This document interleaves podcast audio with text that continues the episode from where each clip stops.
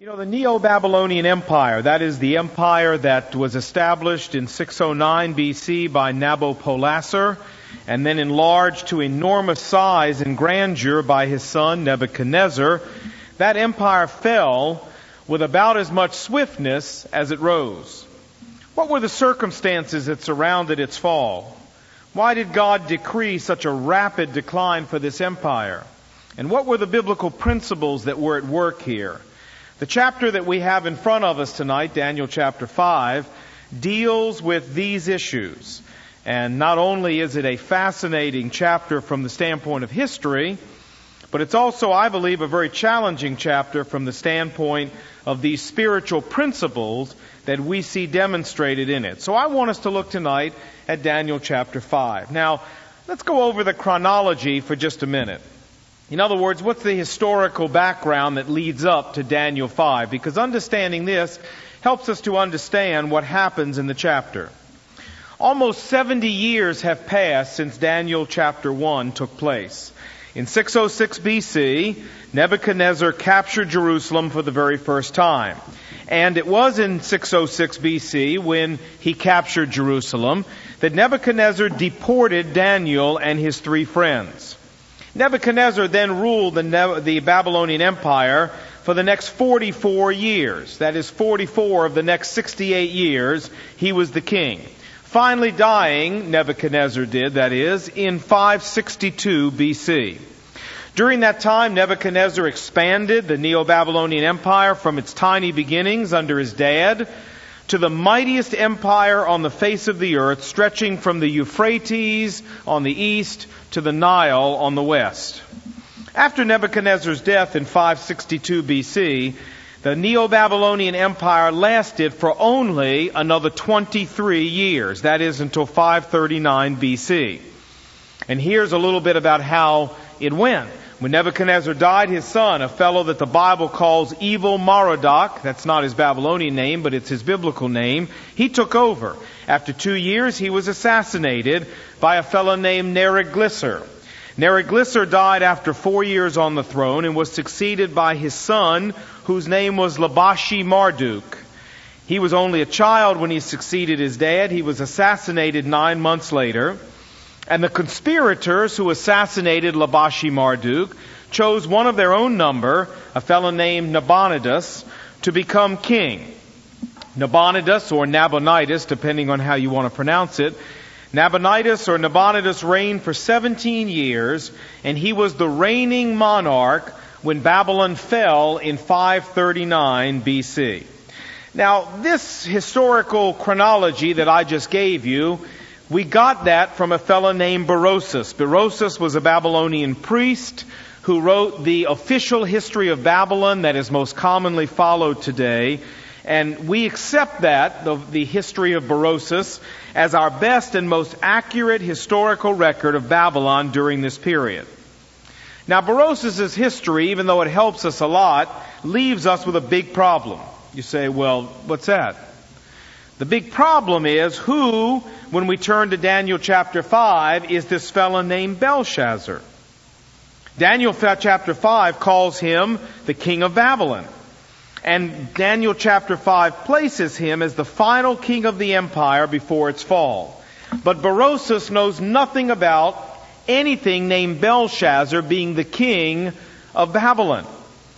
And no other historical record that we had until recently mentioned Belshazzar either. As you might imagine, the critics of the Bible had a field day with this.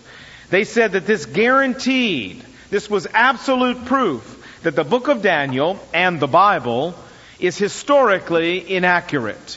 That the fact that there's no trace of of any king named Belshazzar proves that Daniel was written centuries after it claimed to be written, at a time when the writer of the book of Daniel knew nothing about Babylonian history, and therefore he could have made a mistake such as this. Well, thank God for archaeology. In 1929, the text of an inscription was found on a clay cylinder, and it's commonly called the Nabonidus cylinder because its, uh, its main character really is Nabonidus. And the text of this cylinder was published in 1929. The cylinder is definitely from the 6th century BC, the very time that Daniel claims to have written his book. And in this Nabonidus cylinder, in the text that's on it, Nabonidus is said to have had a son whose name was Bel-Shar Usur in Babylonian, or we know him better as Belshazzar. Furthermore, the text goes on to tell us that Nabonidus often was absent from Babylon for long stretches of time while he was a king. And when he was out of town, he developed the habit of leaving his son, Belshazzar, in charge. In fact, this happened so much that in 553 BC, Nabonidus officially appointed Belshazzar as co-regent, co-king with him.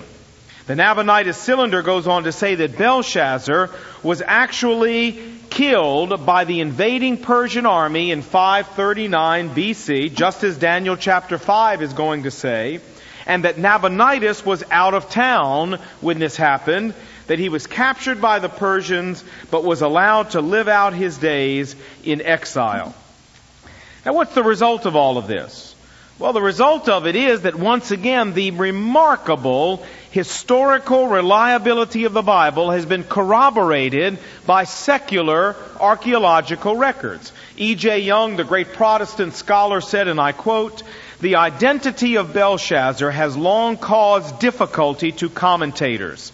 Some have denied his historicity altogether. The king's name, however, has now appeared upon, the, in, upon cuneiform documents so that there can be no question as to Belshazzar's historicity.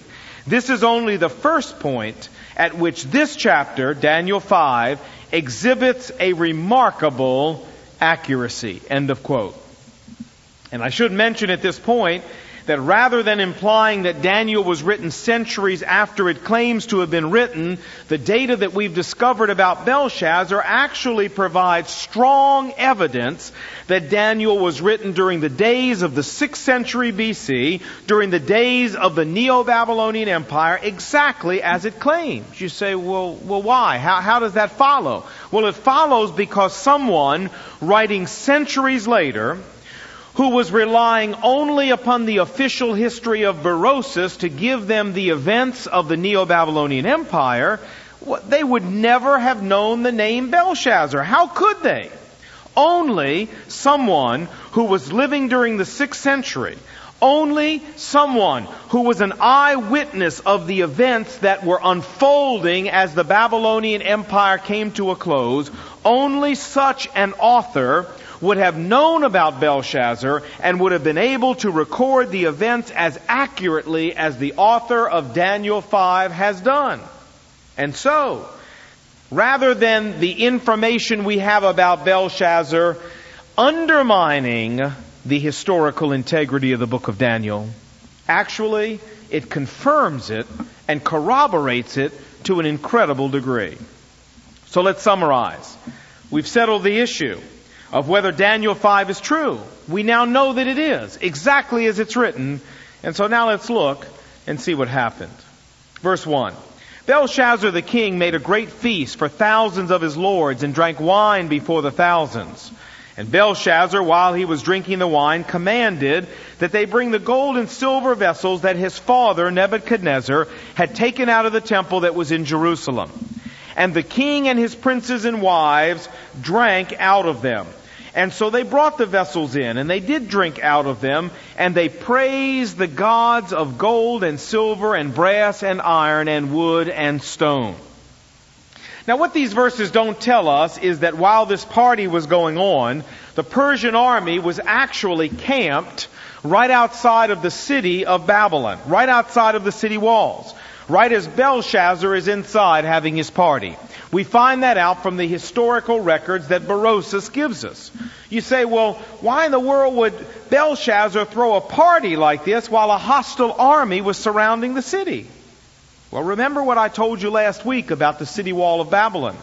It was one of the most massive city walls in the history of the world. It was 136 and a half feet thick. Herodotus The Greek historian says that four chariots could be driven abreast on top of the wall. That's how wide it was. Herodotus says that the walls were 350 feet high. We don't know whether that may be a slight exaggeration, but we know that they were awful high. And the point is that Belshazzar felt impregnable. Belshazzar felt that he had nothing to worry about. There was lots of food stored up. There was plenty of water because the Euphrates River ran under the city wall right through the middle of the city of Babylon. So they had all the water they needed. And whenever you were under siege, the two most critical things that any city had to have to survive was food and water. Well, Babylon had plenty of both. And so supremely confident as he was, Belshazzar decided to have a big shindig throw a party just to show his people how absolutely confident he was Babylon would never fall. The party consisted of thousands of his nobles. Last week, remember I told you the palace of Nebuchadnezzar had a great throne room that measured 56 feet by 173 feet, which is probably where this party was held. And we know from archaeological records that the Babylonian kings often threw huge parties like these and drank themselves into oblivion. Well, Belshazzar was well on his way to doing exactly that when for some crazy reason he decided to bring out the vessels that Nebuchadnezzar had taken from the temple in Jerusalem. Apparently, these vessels had been kept in storage without sacrilegious use being made of them ever since Nebuchadnezzar's day. It's very likely that that was because of Nebuchadnezzar's conversion in Daniel 4, where after he became a believer in the true God, perhaps he took these vessels and put them in storage and gave orders that nobody was to defile them. But for whatever reason, Belshazzar impudently decided to bring these vessels out to distribute them to his cronies, and to drink from them as they praise their idols and their false gods. It occurs to me that it's always possible that Belshazzar's motive was to demonstrate that the gods of Babylon had been greater than all other gods so far, including the God of Jerusalem, and so therefore the Babylonians had nothing to worry about, for their gods would prove to be stronger than the gods of the Persians, who were surrounding the city as well. Verse 5. In the same hour there came the finger of a man's hand, and it began to write opposite the candlestick on the plaster of the wall in the king's palace. And the king saw the part of the hand that wrote. And the king's appearance was changed, and his thoughts troubled him, so that even the joints in his knees were loosened, and his knees smote together. They shook. They, they knocked together. And the king cried aloud to bring all the astrologers and the wise men and the soothsayers. And when they came, the king said to them, Whoever will read this writing and interpret it for me shall be clothed in purple and have a chain of gold around his neck and shall become the third ruler in the kingdom. So all the wise men came in but could not read the writing nor make known to the king its interpretation. And King Belshazzar then was greatly troubled, and his appearance was changed, and his lords were scared. We know from archaeological work in Babylon that the wall behind the throne in Nebuchadnezzar's big throne room was covered with white plaster, just the way Daniel chapter 5 says. Isn't that amazing? That Daniel chapter 5 even records what we know from archaeology that only one of the walls, but the wall right behind the king, had white plaster on it. And no doubt this was the wall where the finger wrote right above the head of the king.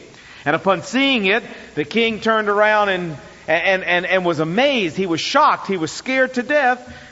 And he realized he wasn't hallucinating. He realized he hadn't had too much cheap peach wine, but that rather indeed something supernatural was happening and he was terrified.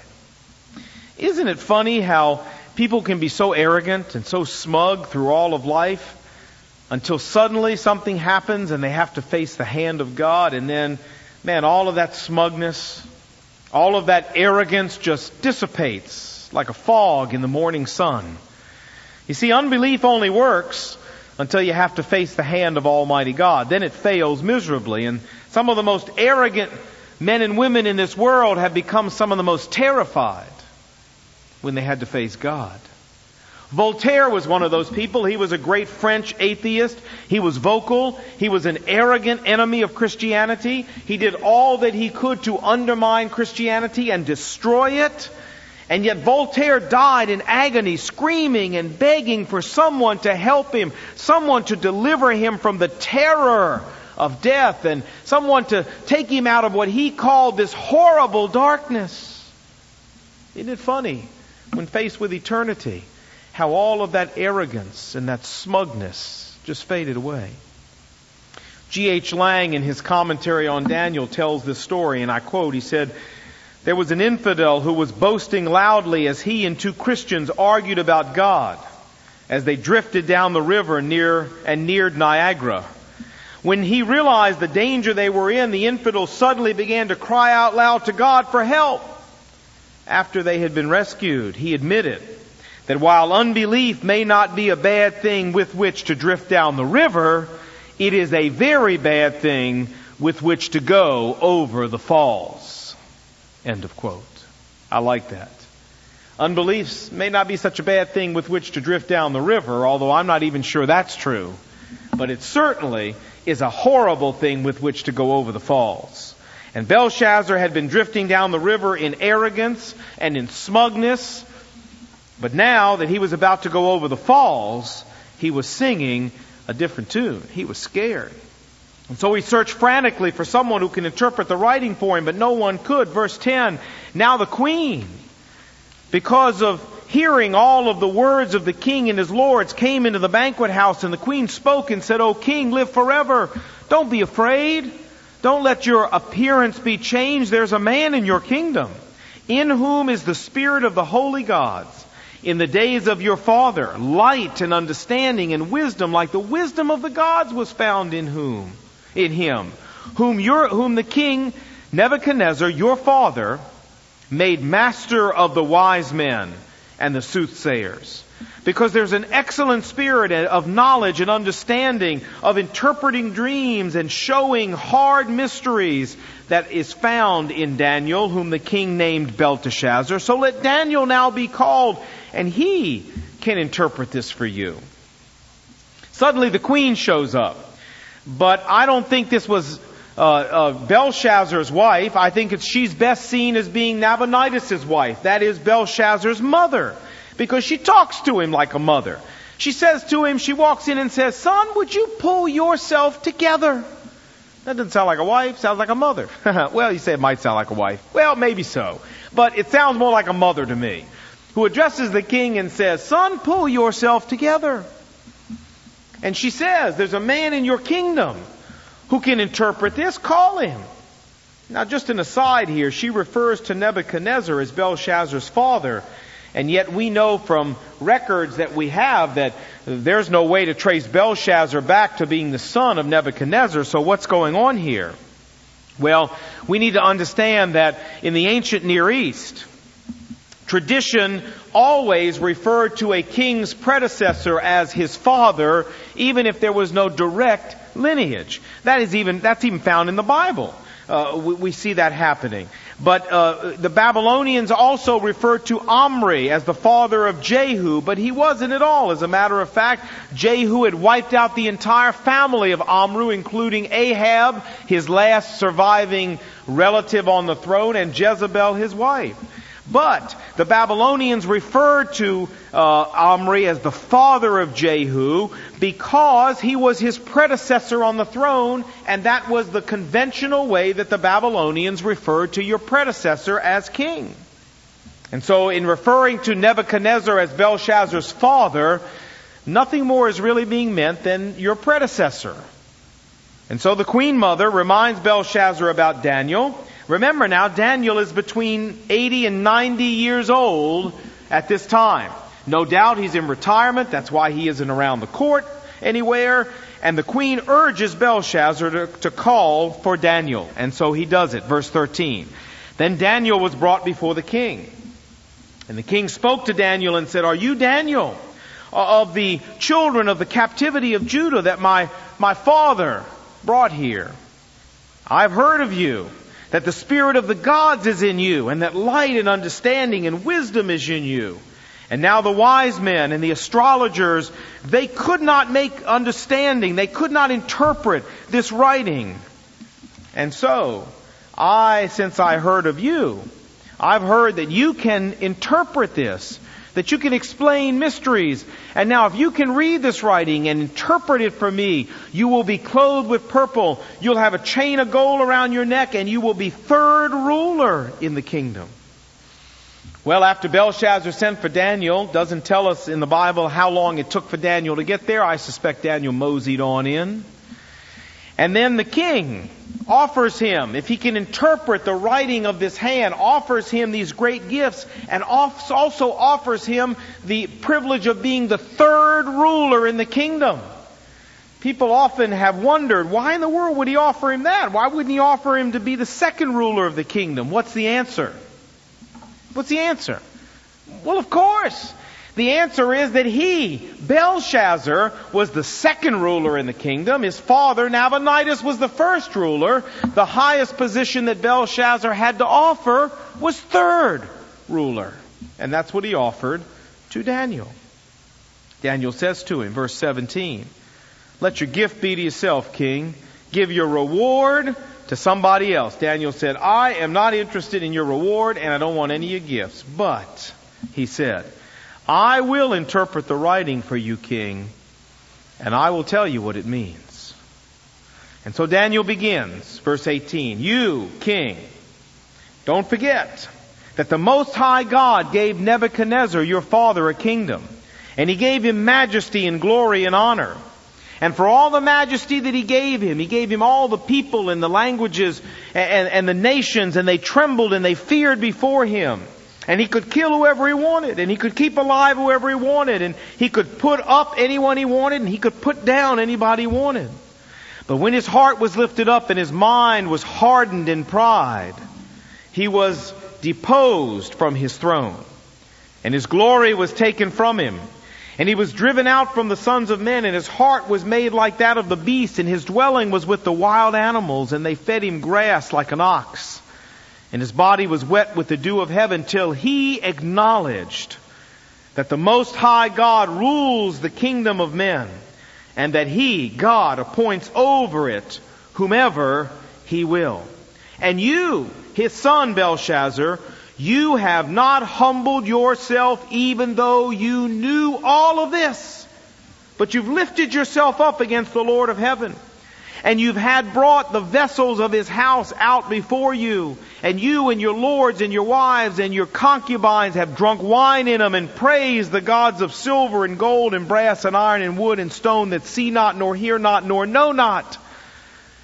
And the God in whose hand your very breath lies, and whose are all thy ways, you've not glorified.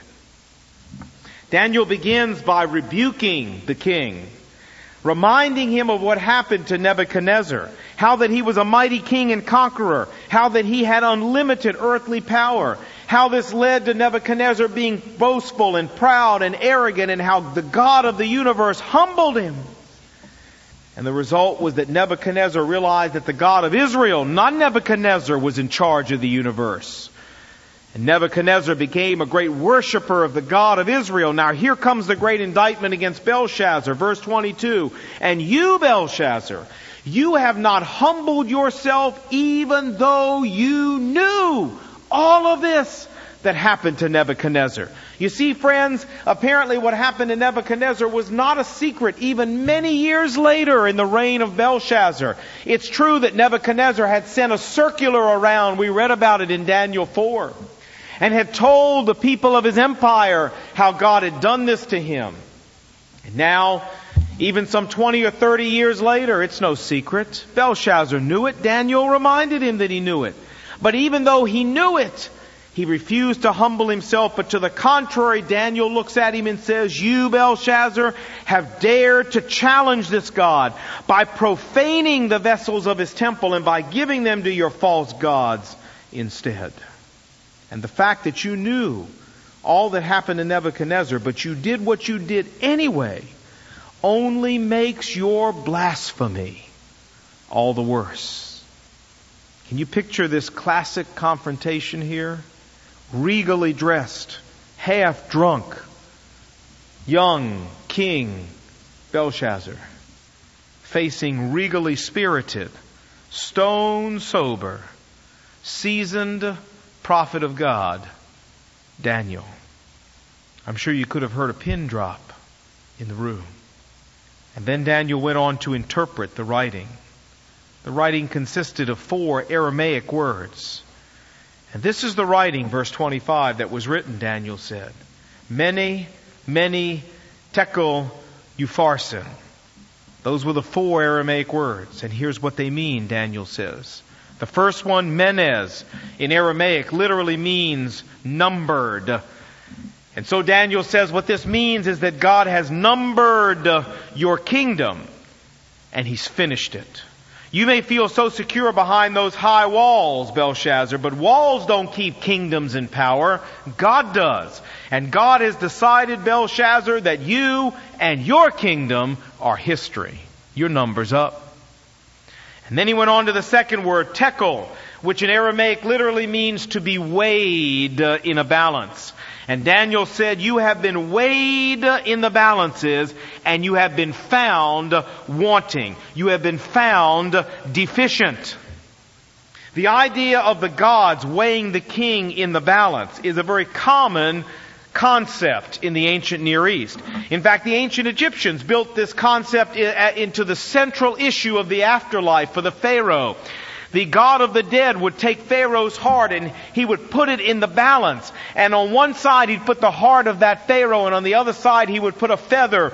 And if the heart of the Pharaoh was lighter than the feather, that meant that he had been pure and he went to Pharaoh heaven, so to speak. But if his heart was heavier than the Pharaoh, it meant that his heart was weighed down with sin and he needed to be punished. And so Belshazzar could relate to what Daniel was saying that God had examined his heart, God had weighed his heart and found him deficient. And finally, Upharsin, or Peres as Daniel pronounces it, it's the very same Aramaic root. Two forms of the same root, and it means in Aramaic to be divided. And so Daniel says, Your kingdom is divided and has been given to the Medes and the Persians. That's it, Belshazzar. Lights out. Verse 29. Then Belshazzar commanded, and they clothed Daniel with purple, and put a chain of gold around his neck, and they made a proclamation concerning him that he should be the third ruler in the kingdom. But you know what? I don't really think Daniel cared. He probably took the robe off, threw it down at Belshazzar's feet, took off the chain, threw it down at his feet, said, I don't care. Why do I want to be third ruler in a kingdom that's not even going to last for the next 24 hours? And he walked out. The Bible says that that very same night, Belshazzar, the king of the Babylonians, was slain. And Darius the Mede took over the kingdom, being about 62 years old. That very night, the Persians took the city, killed Belshazzar, just as the Nabonidus cylinder says they did. And the Babylonian Empire came to a screeching halt. You say, well, Lon, how did the Persians do it? How in the world did they ever get through that crazy wall? Well, the answer is they didn't get through that crazy wall. They got under it. You say, do what? Herodotus, the Greek historian, and I quote, Cyrus, the Persian, advanced against Babylon. The Babylonians had laid up provisions for many years and therefore were under no apprehension about a siege. Having stationed the bulk of his army near the place where the Euphrates River enters Babylon, Cyrus diverted the river by means of a canal and made the channel fordable by sinking the river. When this took place, the Persians entered Babylon by this passage, fording in the river up to their thighs. If the Babylonians had been aware of this beforehand, they would not have allowed the Persians to enter the city, but would have utterly destroyed them. But the Babylonians were dancing at the time and enjoying themselves, for there was a great feast going on. And thus Babylon was taken for the first time. End of quote. Darius the Mede became the ruler of Babylon. You say, Darius the Mede? I thought it was Cyrus. well, we're going to talk about that next week. And we'll, we'll solve that problem. One historical problem per message is enough. We'll save Darius the Mede for next time. Now, all of this leads us to ask a question. And the question is, so what? Yeah, right. The key point under so what, I feel, is found back in verse 22, where Daniel says to Belshazzar, You, Belshazzar, even though you knew all of this, you haven't humbled yourself before God. Even though he knew all of what? Well, even though all he, he knew all of what had happened to Nebuchadnezzar. Nebuchadnezzar had been a heathen, a pagan, a blasphemer, an infidel. He had his run-ins with Jehovah, and yet God never brought this kind of swift destruction to Nebuchadnezzar. But Belshazzar, God chopped him in two swiftly and without remedy. Why? What was the difference? Well, Nebuchadnezzar had very little knowledge of the true God. Yes, he learned a little bit about the true God in Daniel chapter 2 when his dream was interpreted by Daniel. And then he learned a little bit more about the living God in Daniel chapter 3 when the three youths were saved out of the furnace. And then in Daniel chapter 4, he learned a lot more about the living God when he became insane. And God forced him to become humble and he repented and he surrendered to God. On the other hand, Belshazzar knew all of this. He had lots of information about God. And yet, he took all of that information that had been passed on to him through the experiences of Nebuchadnezzar, and he spurned it, and he ignored it, and he defied it. The point is, each of these men received different treatment from God based on how much they knew and understood about the living God. Nebuchadnezzar knew virtually nothing, and God treated him with much more mercy than he did Belshazzar who knew very much. Even though the two men acted the same very often, God judged them based on what they knew and what they did with it. Now there's a biblical principle here. And the biblical principle is found repeated over and over in the New Testament. I'd like you to turn to Matthew chapter 11 and let me show you Jesus pronouncing this principle. Matthew chapter 11, verse 20. Then he began to upbraid the cities, or to rebuke the cities, in which most of his mighty works were done, because they did not repent. And Jesus said, Woe to you, Chorazin! Woe to you, Bethsaida! For if the mighty works that were done in you had been done in Tyre and Sidon, they would have repented long ago in sackcloth and ashes. But I say to you, it shall be more tolerable for Tyre and Sidon at the day of judgment than for you. Now why? Why are Tyre and Sidon going to get better treatment, easier treatment at the day of judgment than these cities of Chorazin and Bethsaida? Because Tyre and Sidon did not have the same amount of light. They did not have the same amount of information about who God was that Chorazin and Bethsaida had who had seen the living Christ do all of his miracles. So even though both cities rejected God's offer to repent, and even though the people in both of those cities are under the judgment of God and will be in hell, one group of them will be treated much more leniently than the other because they had less information. And one will be treated much more stringently than the other because they rejected greater light. Look what else Jesus said. And you, Capernaum, who are exalted unto heaven, you shall be brought down to hell. For if the mighty works that had been done in you had been done in Sodom, Sodom would still be here today. What an amazing statement. Jesus said, if I had sent angels to Sodom to do in Sodom the miracles that I have done in Capernaum, Sodom would have repented and would never have been destroyed by God. But I say to you, it will be more tolerable for the land of Sodom in the day of judgment than for you. Why? Because you, Capernaum, had more light and you ignored and rejected more information about God than Sodom ever had. And that means your judgment will be stricter. Jesus said this very same thing in John chapter 15. Speaking in John chapter 15 verse 22, here's what Jesus said. He said, If I had not come and spoken unto the Jewish people, they might not have had the same amount of sin. But now they have no excuse for their sin. Is he saying that the Jewish people or any group of people aren't sinners in the sight of God? No.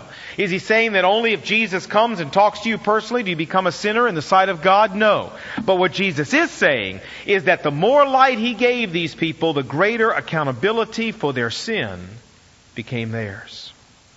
To whomever much is given, much will be expected. And because Belshazzar had been given more, much more, information and knowledge about God than Nebuchadnezzar, he was treated much more harshly. God expected more of him. Now, how does all this relate to you and me? Well, first of all, we should tell lost people this. You know, when you share the gospel with somebody, you need to tell them that because you've shared this information with them, if they don't repent, if they don't receive Christ, they will be treated more harshly in the judgment of God than if they'd never even met you. And there are going to be a lot of people that you share Christ with who don't end up repenting and don't end up going to heaven, who in hell for all of eternity are going to bemoan the day they ever met you and you told them about Jesus because God's going to hold them accountable for what you told them. But praise the Lord, keep telling people about Jesus because think of all the ones who will respond and do something about it. But nonetheless, we need to tell people when we share Christ with them that God is going to hold them accountable for the information they've just been given. But far more importantly than just that, I believe this has direct bearing on us as Christians. Because you know, dear friends, with all that we know as Christians, God's expectations from us are much higher because to whomever much is given, much shall be expected. And there are many, many Christians sitting here this evening. Many, many Christians in our church and in churches all over the world who've been sitting and learning about God for five years, ten years, fifteen, twenty, thirty, forty years. Who have piled up enormous amounts of information about God and what God wants from them. What God expects from them who call themselves mature Christians, and they pride themselves in that, dear friends, that's nothing to pride ourselves in unless we're doing what we know. Actually, that's something I feel to be quite scared of. Because the older we get, as Christians and the more we learn, the more God expects of us. I have a teenager. I have a five year old. I don't expect the same thing from my five year old as I do my teenager. Yeah, every once in a while my five year old surprises me and acts more like an adult than my teenager does. but, but generally speaking, that's not true. I don't expect my five year old to go out and cut the grass in the front and in the back like I asked my teenager to do and expect him to do. I don't expect my five year old to watch over the house and be a help to his mom when I'm away on a trip, but I expect my teenager to. Why? Because my teenager is older. My teenager knows more. I expect more of him. And that's normal. And that's natural. And that's what you did with your children, or that's what you will do. And that's what God is telling us that the more we know and the older we get as Christians, the more He expects. The more He has a right to expect. And you know, that demands that we as Christians exercise extreme care in how we live and the older you are as a Christian and the more you've grown, I submit to you the more care you need to exercise. Because I have found that what God will tolerate from unbelievers, He will not tolerate from me. And what God will tolerate from younger believers, He will not tolerate from me. Because I know better. And He expects more. And that's kind of a sobering thought. You bet it is. But it's good for us to be sobered up every once in a while. It's good for us to understand that God does expect things from us and that when we get to heaven and we have our performance evaluation before God at the bema seat of Christ, 2 Corinthians chapter 5, God will evaluate us not based on what we did, but based on what we did in light of what we knew. And sometimes I think my dad, who died a week after receiving Christ and is in heaven today, sometimes I think that my dad probably got, or will get, a much more generous and merciful hearing at the judgment seat of Christ than I'm going to get because he knew virtually nothing. And he probably did a better job of living up to what he knew, the little bit of it that he knew, than perhaps I've done in the last 20 years of living up to all that I know. My dear friends, remember, God evaluated Belshazzar based on what he knew. Daniel said to him, Because you knew all of this and you didn't humble yourself, God's going to cut you in pieces tonight. And that reminds me in closing of 1 Thessalonians chapter 5, verse 4. But you, brethren, Paul says, you are not in the darkness, that the day should overtake you as a thief, but you are the children of light and the children of the day. We are not of the night nor of the darkness. Therefore, do not let us sleep. Let us not sleep as others do, but let us be sober and let us be awake. For they that sleep, sleep in the night, and they that get drunk, get drunk in the night. But we who are of the day, we need to be sober. Putting on the breastplate of faith and love, and for a helmet the hope of salvation. For God has not appointed us to wrath, but to obtain salvation through our Lord Jesus Christ, who died for us that whether we wake or asleep, we should live with Him. Therefore, exhort one another and comfort each other with these words, even as you do. Brethren, we need to exhort one another with these words. We are not of the day, uh, of the night rather. We are of the day. God doesn't expect us to act like the people who are of the night. The more we grow as Christians, the more God expects us to live like children of the day. How you doing? How you doing? Are you getting sloppy around the edges and saying, oh well, I know Christ. He'll forgive me. Other Christians do it. Be careful. Be careful. Doesn't matter what anybody else does, what any other Christian does. The thing that matters is, what do you know and what are you doing in light of it? To him who knows to do right and doesn't do it, to him, James says, it is sin. May God use His Word to sober us up, to call us back to serious living for Christ as Christians. Let's pray. Heavenly Father, thank you for the opportunity to open your Word this evening. And thank you for the chance to study this great section of the Bible. Remind us this evening, Lord, that this is not just a nice story. It is not just a historical record but it is biblical principles in action. And the principle that we've seen in action this evening is that to whom much is given, much is expected. And Lord Jesus, I pray for those of us here, almost all of whom are Christians. Almost all of us here have been Christians for a while. And most of us here have a high degree of Bible knowledge. So this is the right audience to speak this message to. Lord Jesus, touch our hearts and grip our souls with the fact that you're going to evaluate us based on what we know. And most of us know more than we're living up to. Lord, help us not justify our behavior by saying other Christians do it, younger Christians do it. God will forgive. Help us be smarter than that, Lord. Help us instead to say, what do I know? What does God expect? And Lord Jesus, help me live up to that by your grace. Make us sober minded, not grumpy, not grim, not gruesome, but sober minded, serious about our Christian commitment. And Lord Jesus, use us this week to tell others about you. We pray these things in Jesus' name. Amen.